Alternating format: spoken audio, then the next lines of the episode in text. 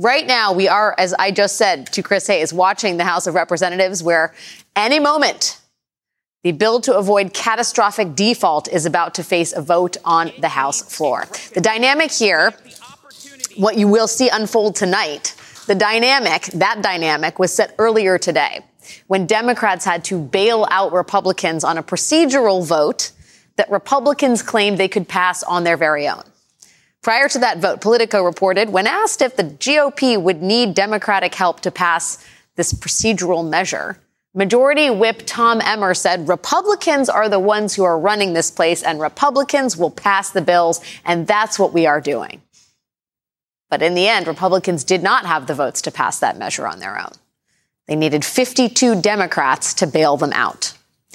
Now, both sides have faced opposition to voting for this deal. Conservatives say it does not go nearly far enough. Progressives have argued that the bill's impact on the poor and the working class is too severe. But the character of that opposition is remarkably different. Take, for instance, Marjorie Taylor Greene, the fringe conservative who has now landed herself a place as one of Speaker McCarthy's top allies. Today, Congresswoman Taylor Greene told reporters that she was leaning toward voting yes on this bill, while also repeatedly describing the deal as an expletive sandwich, and also taking that particular metaphor way further than she needed to. So, one of the sides, so to speak, that I would like to see with this sandwich is a way to completely wipe out the uh, 87,000 IRS agents. Um, we need a balanced budget, that's for sure, but we need dessert. Okay, everybody needs dessert. I'm a dessert girl. Everyone loves dessert. And that's impeachment. Someone needs to be impeached. Marjorie Taylor Greene thinks this deal is a really very disgusting sandwich, but she was willing to eat that really very disgusting sandwich as long as it came with some good sides. Okay. And the sides she wants are a bunch of things that were never going to get added to this bill before it reached the House floor. Also, she would like dessert, which in this case means impeaching someone, anyone. Just a little impeachment as a treat. That alone should tell you everything you need to know about the way conservatives have been mounting opposition to this bill. What might best be termed alarmingly delusional. By contrast, Democrats remain united around passing this bill and even avoiding default, even as some of them voice their opposition to it. Democratic leader Hakeem Jeffries made that very clear in a speech on the House floor just moments ago. House Democrats were clear that we would not allow extreme MAGA Republicans to default on our debt, crash the economy, or trigger a job killing recession. Democrats put people over politics. Even though we strongly disagreed with your reckless policies, President Biden understood, despite the hostage taking situation that you unnecessarily thrust the country into, that we had an obligation, a responsibility to avoid a catastrophic default. Joining me now is the man himself, House Democratic leader Hakeem Jeffries of New York. Congressman, thank you very, very much for being here. I am told that ha- that voting has begun, so we will not keep you too long. But I got to ask you, on this network last night, you said Kevin McCarthy needs to have 150 Republican votes. Do you think he has those votes as of this as of this moment? Well, that actually remains to be seen, uh, but it's still our expectation that House Republicans should put up at least 150 votes, approximately two thirds of their conference, in connection with an agreement that they themselves negotiated. We'll see what occurs on the House floor, but House Democrats remain committed to ensuring that we avoid a catastrophic default because we understand the consequences will be devastating for everyday Americans, for working families, for middle class folks, for those who aspire to be part of the middle class, for the poor, the sick, and the afflicted, for the people that we fight for each and every day. So we're going to do our part. Certainly, my hope that the extreme MAGA Republicans do their part as well. Do you did Speaker McCarthy ever reach out to you? He seems to be very much banking on Democratic support here and quite a bit of it. Have you talked to him?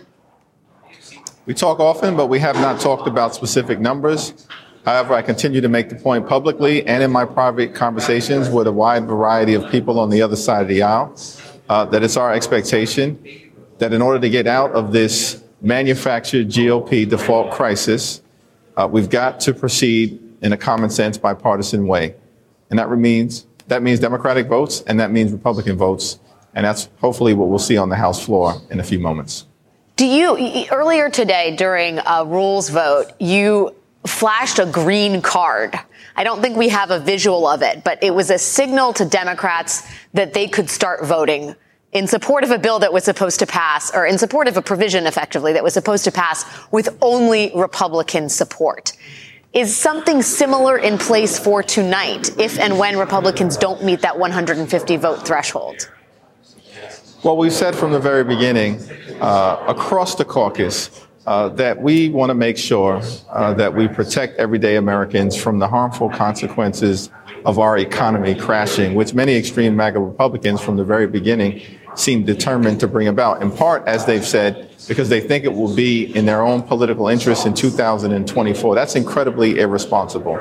Uh, earlier today, we had to rescue House Republicans from their own extremism and we're prepared to make sure that we rescue the economy from a catastrophic default. We'll see what that ultimately looks like in terms of numbers, but we are going to do our part in supporting the leadership of President Joe Biden. We're thankful uh, that he managed to arrive at a resolution that protected Social Security, protected Medicare, protected Medicaid, protected veterans, protected the very important climate change provisions uh, in the context of the Inflation Reduction Act, protected education, protected public safety, and protected the American people from the extreme MAGA Republican proposed cuts that would have hurt the health, the safety, and the economic well being of the American people.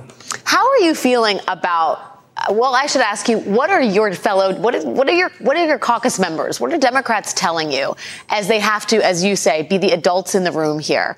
Basically pull something across the finish line that they wanted nothing to do with to begin with. What is the general, what is the sentiment inside the Democratic caucus right now? Well, the sentiment is that we've got to get through this moment, uh, and we'll continue to support our president I believe there will be a strong Democratic vote in support of the resolution that he has negotiated. There'll be some Democrats who may vote against the bill on the floor, but everyone is unified in support of President Biden's leadership. We're going to get through this moment. We're going to avoid this devastating default. We're going to continue to push back against Republican extremism. And as we emerge from this moment, uh, work to build upon the incredible success and accomplishments under the leadership of Speaker Pelosi and Senate Democrats, House Democrats, President Biden in the last Congress, and building an economy from the middle out and from the bottom up, and pushing back against the effort to simply always benefit the wealthy, the well off, and the well connected, which is the policy agenda of the extreme MAGA Republicans on the other side of the aisle. You, you, have invoked the president a number of times. Do you have a message for the White House as they contemplate whether to take the debt ceiling off the table entirely as a, a legislative cudgel? Well, it's the right thing to do for the American people. And I think once we emerge from this uh, manufactured GOP crisis, uh, one of the things that all of us should do legislatively here in the United States Congress, administratively, legally, is to explore all options so that we can remove this weaponized vehicle to hold the American people and the economy hostage in incredibly irresponsible ways. If not for the leadership of President Biden, uh, Democrats and in the House and in the Senate holding together, we might even be in a very different situation at this moment. Uh, and we, we can't afford to allow extremists to be able to continue to utilize the debt ceiling to hold the American people hostage moving forward. And we should look at all opportunities to stop that from ever happening again. Yeah, I got to ask you, as you talk about the extremists, we played a little bit of sound from Marjorie Taylor Greene, who earlier said that in exchange for her support for this bill, she effectively wants someone to be impeached. Do you think Kevin McCarthy is going to have to pay the tab on this, which is to say, kowtow to the most conservative members of his conference in the days to come? Are you at all concerned about what concessions he might have to make to them in order to hold on to the speaker's gavel, for example?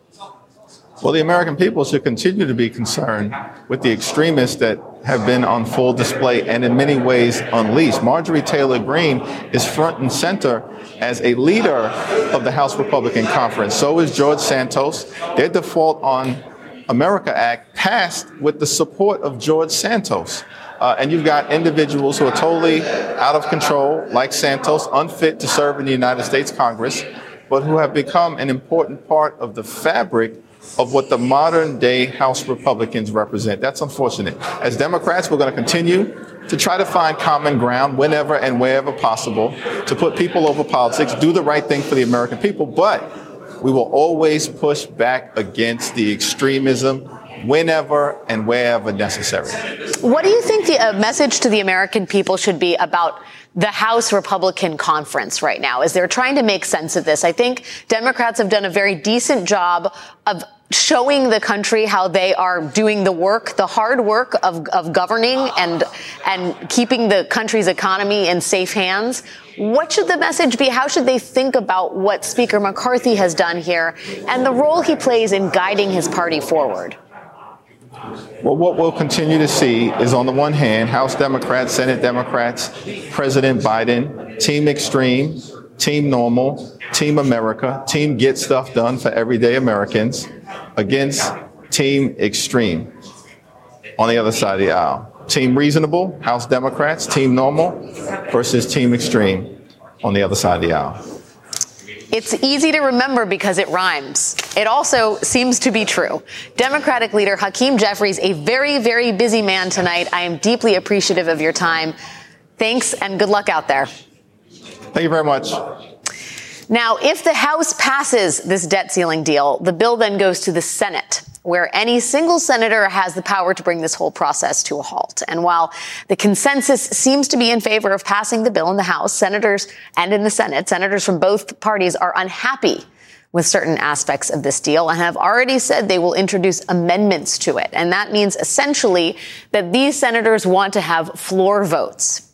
And in those floor votes, they can voice their concerns which in the end could eat up precious debate time. And in the very worst case scenario, it could end up sending the whole bill back to the House.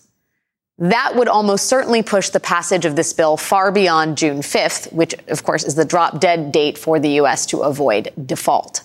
Right now, Senate leaders Chuck Schumer and Mitch McConnell are reportedly holding private meetings and they are working the phones. They are also publicly asking senators not to risk everything that has been negotiated over amendments. I can tell you what I hope happens is that those who have amendments, if given votes, will yield back time so that we can uh, finish this uh, Thursday or Friday. We can't send anything back to the House. That would risk default, plain and simple. Joining us now is Senator Tim Kaine, Democrat of Virginia. Senator Kaine, thank you so much for joining me tonight. I know that you have not been happy about certain elements of this bill. Are you going to support it in the end when it comes to the Senate? Alex, I have an amendment filed to block a provision in the bill completely unrelated to the debt ceiling that would greenlight a very controversial pipeline in Virginia that no one talked to us about, no one conferred with Virginians about, and they just dropped it into the bill. Um, look, we do amendments all the time in the Senate. We do. We I've had bills where we've done multiple amendments a day. I'm insisting on an amendment to strip out approving the Mountain Valley Pipeline. Um, this is a pipeline that should have to go through normal permitting processes, but sadly, the deal that was struck gives this a green light, exempts it from all the normal permitting processes. And to build a pipeline, you got to take people's land. This runs through Appalachian, Virginia, some of my poorest, hardest hit residents. They don't want to have their land taken. And they definitely don't want Congress putting our thumb on the scale to take away the power of agencies and courts to review whether it's a good idea or not. So I've got an amendment to say, let's strip out this provision. Uh, will I, I want to vote on it and it's not going to delay us. We can do an amendment vote immediately. And I guarantee if this amendment were to pass and it were to go back to the House, nobody in the House is voting for or against this bill because of the green light of the Mountain Valley pipeline. It's not fatal to the bill. It's not going of delay. And they put it in the bill and it deals with Virginia. And they didn't even ask me about it. So I'm fighting for Virginians who are going to lose their land. Um, and, uh, and I want to vote in my amendment.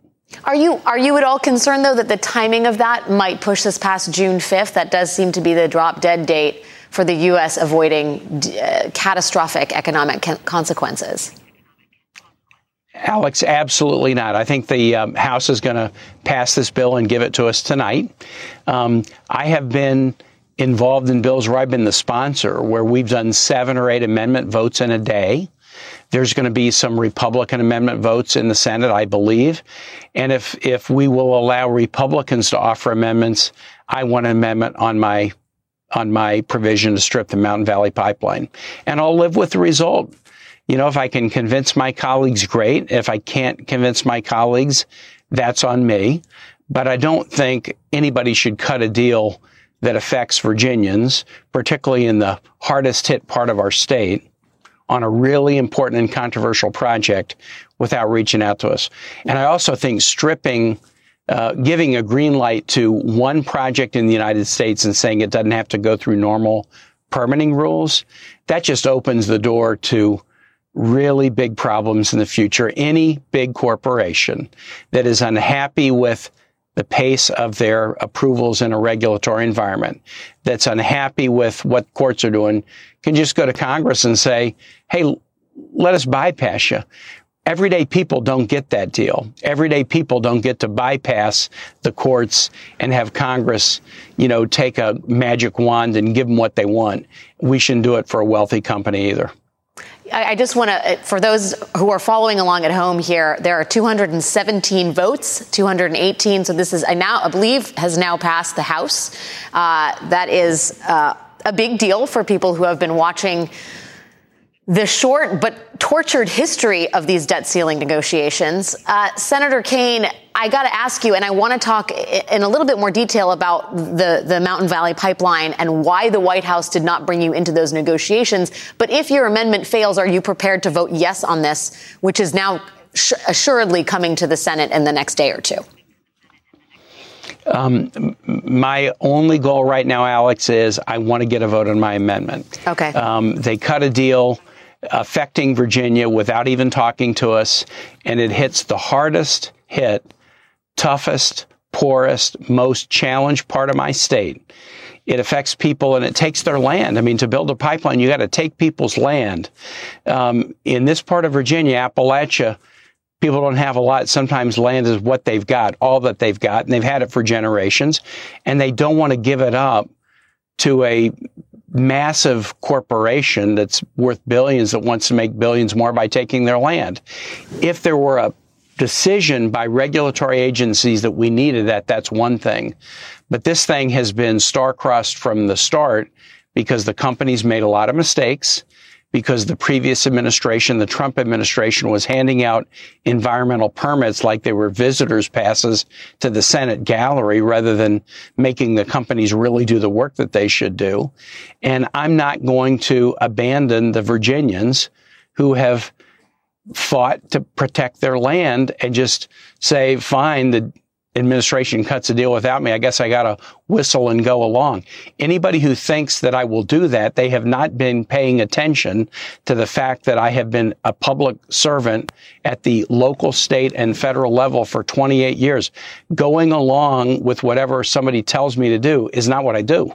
Yeah, I got to ask. Okay, so the reporting that we have out of the Washington Post is that the reason the Mountain Valley pipeline and the, the expedited processing of it is in this debt ceiling negotiation in this bill is because the White House effectively agreed to put the, the Mountain Valley pipeline in a separate bill after they secured Joe Manchin's vote for the Inflation Reduction Act. That was a huge part of the, this administration's legacy. That was a, a signal piece of uh, the president's that that will that is the president's legislative record in many ways, um, other than the Infrastructure Act. Do you do you see any sense in the deal making that had to happen behind closed doors with Joe Manchin in order to secure his vote on a, a, a huge piece of legislation with profound effects on the American economy? A lot of things that Democrats support. Do you understand the negotiation that had to happen there, or uh, if, I mean, I guess what is your reaction uh, to that Alex, reporting? Alex, I think that reporting is true. I understand it, but to put it in the debt ceiling to put it in the bill where we're on the precipice of America defaulting on its credit for the first time in the history. That's not what the White House agreed to. They agreed to, Joe, if you uh, vote on the IRA, we'll try to make this happen. We'll put it in many bills. But they never should have put it in a debt ceiling bill. Um, they never should have put it in a bill where America's at the precipice of default. They could have put it in a permitting reform bill. They could, have put it in a, you know, an energy appropriations bill at the end of the year. But putting it in a debt ceiling, um, this is a manufactured issue. There is bipartisan interest right now in permitting reform. I'm a supporter of permitting reform. I support the permitting reform portions of this bill other than the Mountain Valley Pipeline. We could have gotten this done according to Hoyle in regular order, but for some reason they decided to drop Mountain Valley Pipeline in the midst of a completely unrelated bill. We've got to save America's full faith and credit, and we'll drop Mountain Valley Pipeline in that. Who who are these owners of this company that think they're that important? I mean that that they are at they're so important that they get to write the terms of their own deal, eliminating all administrative and judicial review and yeah. make it to be on the par of the debt ceiling deal. I mean, give me a break. Give me a break. Uh, Senator, we, know, we, we hope to hear much more from you on this. The ball is now in your court because this bill has passed the House. It's waking its way over to the Senate. Um, Senator Tim Kaine. I'm glad it's in my court. It is, it is most certainly in your court in more ways than one. Thank you so much for joining me tonight. Um, it's really good to hear your thoughts on this. Every vote is critical, as we know in the Senate, and um, you seem to have some deep reservations about what is in this. We really appreciate your time. Thanks, Alex. As I mentioned uh, just moments ago, the House has now secured at least 300 votes, which is more than enough to pass the debt ceiling bill through the lower chamber. We were going to have more analysis on this breaking news this evening. We just need to go away for a very quick break, so please stay with us. MSNBC is going to be live here all night. Today's news requires more facts. Palestinians and Israelis are blaming each other for the tragedy that has inflamed the region. More analysis. Most of the states with the worst rates of gun deaths are ones where Republicans control the state government. And more perspective. This is not just about women and pregnant people in Texas. This is about people across this country. The world's never been harder to understand. That's why it's never been more important to try. MSNBC. Understand more. There comes a point when the right to vote requires a fight to vote. MSNBC Films presents Battleground Georgia, a story that explores the ugly history of voter suppression and how Georgia is leading the charge against it. Something has to change. The old South is being replaced by the new South. Battleground Georgia, part of the Turning Point documentary series from executive producer Trevor Noah. Sunday at 9 p.m. Eastern on MSNBC.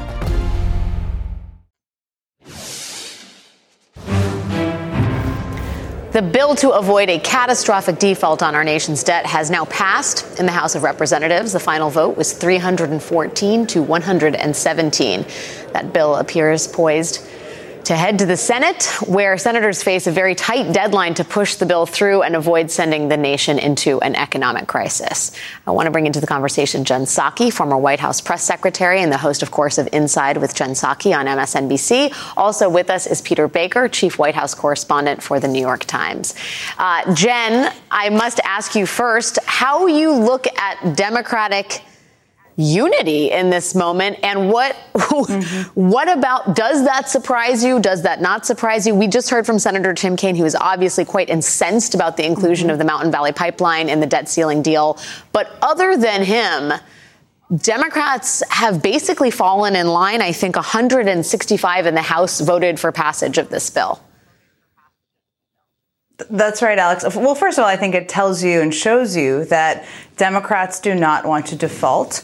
Uh, many of them are holding their nose, and many of them have been vocal about this, about components of this debt limit package that they don't like, whether it is work requirements for people of a certain age or less funding to go after people who don't pay their taxes. They don't like all those pieces. And there are some who voted against it and said they were going to vote against it because they don't think there should be a negotiation over the debt limit. And there shouldn't be. But ultimately, they are being the adults in the room here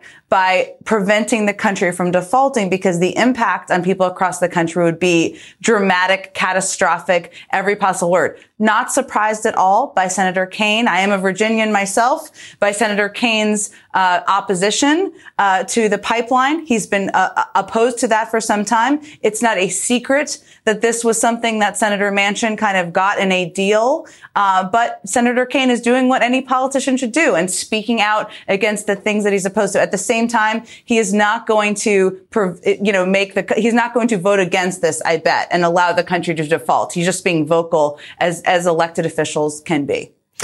Peter, you uh, wrote a great analysis of the way in which President Biden negotiated this, which was largely behind closed doors. Um, and I think raised some potential concern among Democrats about what the he would potentially give away to Republicans. Now that the dust has settled and we see sort of what was given and what was not given and the scope of what Republicans actually got, how do you think this sort of affects Biden's legacy as a deal maker and his standing within the Democratic caucus in the House and well, I should say the Senate as well? Yeah, well, look, President Biden had a different imperative here than some House Democrats. he wants to burnish his reputation as a bipartisan leader, a leader of the whole country. He worked on that his first two years in office. He got the infrastructure bill through with Republican votes, the CHIPS Act, the Semiconductor Act with Republican votes, the toxic burn pits for care for veterans uh, with bipartisan vote. And this is central to his identity. Jen Psaki, of course, knows this better than I do. And I think he wants to be seen as somebody who can still reach across the aisle, even in a deeply polarized time. That's important to him. Now, for a lot of House Democrats, though, that's not necessarily the first priority for them, especially especially the more progressive Democrats, they're they're more concerned about the things he gave away, and he did give away some things. He felt he had no choice. That's the way a compromise works, and so they registered their complaints, whether in their votes tonight or even just in press conferences and statements.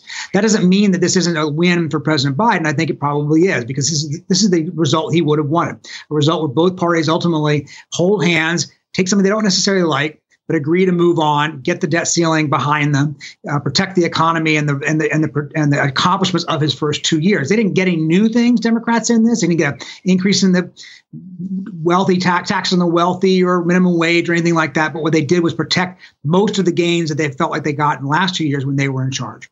Yeah, I, I want to add a caveat to that, Jen, as we try and understand what who got more, who, mm-hmm. who got less. The Democrats did not get what win column. Yeah. Well, but uh, the Democrats didn't actually get anything. They protected things, which seems like they didn't get much. But given the right. fact that Republicans were will, willing to shoot the hostage, saving the nation's economy seems like a pretty big get, though it is not a Democratic, a specifically partisan priority. And I, and I I right. wonder, you know, given the asymmetry there, right? What Republicans got wasn't much, but it was still something more than the status quo. You know, how should the White House think about future negotiations? And should, do you think they'll take it off the table, the debt ceiling, entirely if you're Joe Biden and this White House?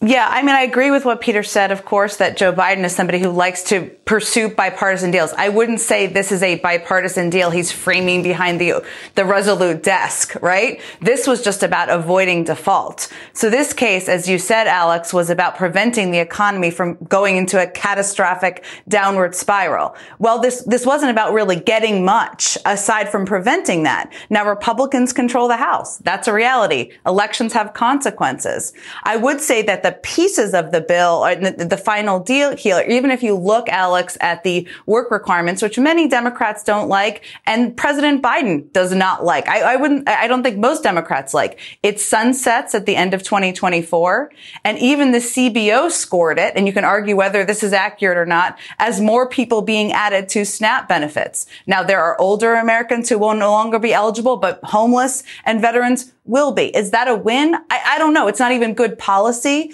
but it is not what the House bill was originally. The biggest loss, Alex, is probably the IRS funding because it is very hard to get funding for I, for the IRS. That's not politically popular for anyone. And that is funding that was going to be in there to help uh, go after people who avoided taxes, make digital filing easier. It's going to be hard to get that back. But I think at this point, the president, the White House, they're just relieved. The Senate is going to pass this because they're a more responsible body on both sides with some exceptions than the House is in this regard. And I think they're relieved and they're ready to move forward. Do, uh, Peter, do you have any sense the Biden administration has been very playing their hand very close to their vest as far as the 14th Amendment or other sort of existential uh, methods by which you would get rid of the debt ceiling? Do you have a sense that there is, in the wake of this, if it does pass the Senate as it is uh, expected to, that there is an appetite for taking this off the table entirely, that they will pursue that behind closed doors or through the courts or by ever, whatever means are necessary?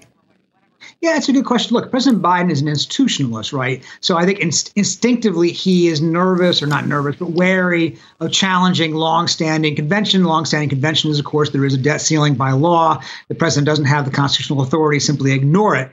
But he told us in the Roosevelt Room just the other day, even as he announced this deal with Kevin McCarthy, that he is going to look at this. He says sometime later this year or perhaps next year that he does want to continue to pursue a conversation about this, whether so we can avoid this kind of you know uh, hostage taking or running up to the cliff kind of uh, scenario again in the future.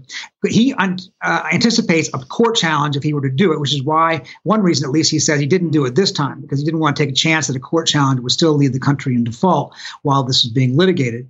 But uh, it's a question about whether he's willing to take on that that issue. I, I don't know. I'm a little skeptical. I think again, it's not in his nature to to push that boundary if he doesn't have to. Uh, but he may be at some point frustrated enough to say, I don't want to have to deal with this in a second term if I win re-election. Let's think about doing it now before we get to that point. Yeah, and I would just say for the institutionalists, our, our president, preserving the full faith and credit of the United States is a norm worth preserving. Mm-hmm. That too is an institution. Jen Psaki and Peter Baker, thank you for joining me tonight. Really appreciate your time. Thank you, Alex. Mitch McConnell has now weighed in on the House passage of the debt ceiling, saying now it is the Senate's turn to pass this agreement without delay. So that is a good indicator of what may happen in the upper chamber. Still to come tonight, the price for Republicans to act responsibly on the on U.S. debt is going to fall on some of the shoulders of the neediest Americans. Stay with us for more on that. Get the latest updates on this year's high stakes election with MSNBC's How to Win 2024 newsletter. When you subscribe, you'll get expert analysis on key races sent straight to your inbox, including articles written by the host of the How to Win podcast, Jennifer Palmieri. Subscribe today at msnbc.com/win. It's Monday night. It's Monday, everyone. We're happy to have you here on this Monday night. Lots of news to get to tonight. Make more of your Mondays on MSNBC with Jen Psaki and Rachel Maddow back to back. If you were talking to a voter, what would you say to them about why this case matters to them? Was this the kind of proceeding you would expect in a typical New York DA's case, or does this really feel different? Inside with Jen Psaki at 8 p.m. Eastern, followed by The Rachel Maddow Show at 9, Mondays on MSNBC. Monday night. As President Biden and House Speaker Kevin McCarthy have been shepherding Republican lawmakers away from the mutually assured destruction of defaulting on our national debt, some Republicans have been strategically working against them in order to get a leg up on the 2024 presidential campaign trail, where the threat of chaos is apparently a useful thing. This afternoon, it was Florida Governor Ron DeSantis casting this stone in Iowa. We were careening towards bankruptcy before that debt deal, and this country is still careening towards bankruptcy after that debt deal. Yesterday, entrepreneur Vivek Ramaswamy also weighed in. If I were in Congress, that's why I know it's a difficult thing to say, but I would hold the line, vote against it. Earlier this month, we heard a little bit from uh, Donald Trump. I say to the Republicans out there, congressmen, senators, if they don't give you massive cuts, you're going to have to do a default. And moments ago, just after the bill passed, we got a little more from the former president who said on a radio show this evening, well, it is what it is. It's passed, and I guess I knew it was going to pass, but we'll get it properly fixed in two years. Former Vice President Mike Pence gave thumbs down to the bill yesterday, saying in a statement the American people deserve better. And Trump's former UN ambassador, Nikki Haley, has been using the issue to swipe at her top opponents, noting that in 2018, Congressman DeSantis voted for a bill that increased the debt ceiling and that President Trump, also an opponent in 2024, signed it into law. Earlier today, Senator Tim Scott was asked if he would support this current debt bill, and this was his answer. Short answer is no. We will soon see whether that no vote plays differently in the Senate than it does on the campaign trail. Now that the House has passed the debt deal, the ball is quite literally in Senator Scott's court. For Mr. Scott, it cannot just be a 2024 campaign line. Still more to come on this busy, this very busy night of news with bombshell reporting that key evidence in the Mar-a-Lago investigation is all on tape. Yes, really. We will have more on that just ahead. Of all of the tell alls to come out of the Trump administration, it turns out this one might actually be the most important one. This is former Trump chief of staff Mark Meadows' memoir. It's called The Chief's Chief. As a book, it was sort of a flop. It sold less than 22,000 copies. But as a piece of evidence, well, the research that went into this book might be key to one of the special counsel's investigations. CNN reports tonight that in the summer of 2021, two people working on the Chiefs Chiefs, ghostwriters, met with former President Trump at his Bedminster Golf Club, and one of Trump's aides recorded that meeting. This was a full year before Trump began giving the classified documents he took with him back to the federal government. But this recording reportedly has Trump on tape talking about classified documents he still had and CNN reports that special counsel Jack Smith now has this tape. Now, NBC News has not yet independently verified this reporting, and CNN has not actually heard the tape. They have only had it described to them by multiple sources. But on the recording, Trump reportedly acknowledges he held on to a classified Pentagon document about a potential attack on Iran. And then there's this sort of unbelievably, sources told CNN that the recording captures the sound of paper rustling as if Trump were waving the document around on the tape. The Guardian's Hugo Lowell expanded on this reporting tonight, saying that his sources tell him this document was classified at the secret level, which is the kind of document the DOJ would be inclined to bring charges for. Lowell also reports that the Trump aide who made this recording typically taped meetings between Trump and journalists because Trump didn't trust journalists. Lowell reports that that aide had her laptop and her devices imaged earlier this year, so Jack Smith likely has even more tapes.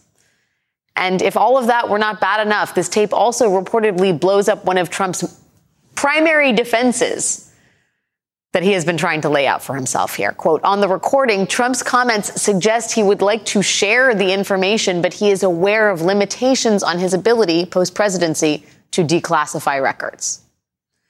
Acknowledgement of that in his own words and on tape more than a year before Trump started claiming that he could declassify documents just by thinking about them. Feels huge.